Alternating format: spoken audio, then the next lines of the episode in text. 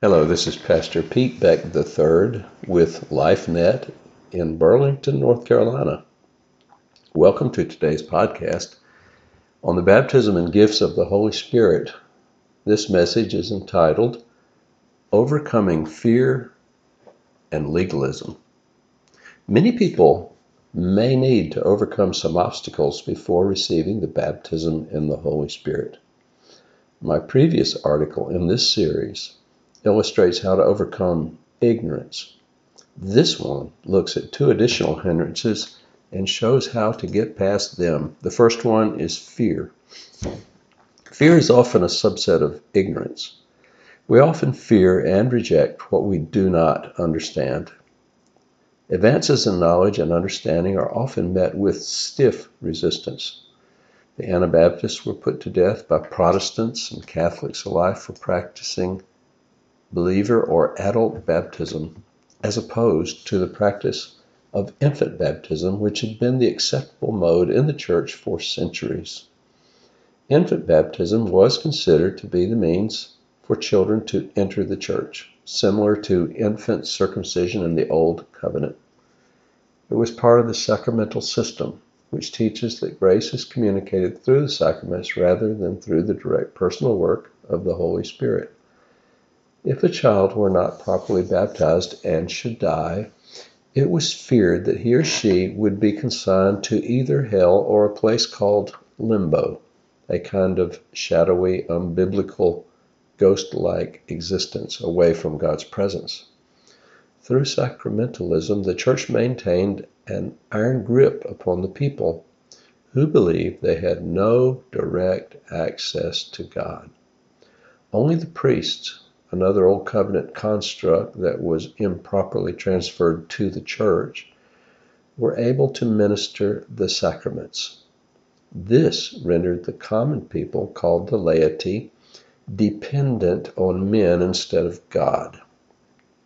When the Anabaptists introduced the radically new practice of believer baptism, it upset this long established tradition and belief system, bringing incredible wrath upon its practitioners. Today, much of the church, including the part with which I associate myself, accepts believer baptism as the normal way of doing things, but not then. The rest of the church accepts or at least tolerates the practice today. God restored this long lost truth regarding water baptism to the church during the Reformation. Since the early 20th century, the Lord of the harvest has been restoring truth about the baptism in the Holy Spirit. Truth is usually resisted at first, but wins out in the end. Today, many people are afraid of the baptism and gifts of the Spirit because they seem unfamiliar and strange. Their church leaders may have never taught them about these things, or even more sadly, may have taught them lies based on man made theology and traditions. Jesus warned us about using doctrines of men to block obedience to God's word. Mark 6, excuse me, Mark 7, verses 6 through 9. The Jewish leaders feared Jesus because they did not understand him and feared what he would do. Their idea of the Messiah did not mesh with who he really was and is. They were afraid he would upset their traditional way of handling things. Therefore, they hated him and rejected him, eventually putting him to death. Satan always resists the advancement of truth. He fears the truth and the power of God and instills that fear into his followers. If you have allowed fear to stand in the way of your receiving God's blessing of baptism and gifts of the Spirit, be careful that you are not following the traditions of men or simply allowing your fear of the unknown to block you from God's best. Satan cannot stop God from blessing you, but fear and unbelief can. Repent and ask God to remove fear and open your heart to Him and His truth. The second obstacle is not too dissimilar. It is legalism. Legalism is a man made attempt to gain or maintain a right standing with God through our own efforts instead of believing and receiving what God did for us. Regarding the baptism of the Spirit, legalism shows up in our thinking that we are not yet good enough or holy enough to receive this remarkable gift. We may think that we must clean up our lives or overcome some particular sin first. It may be that we do need to repent of a sin prior to receiving from God, but that can be done instantly. It should never be an excuse for delaying receiving one of God's blessings.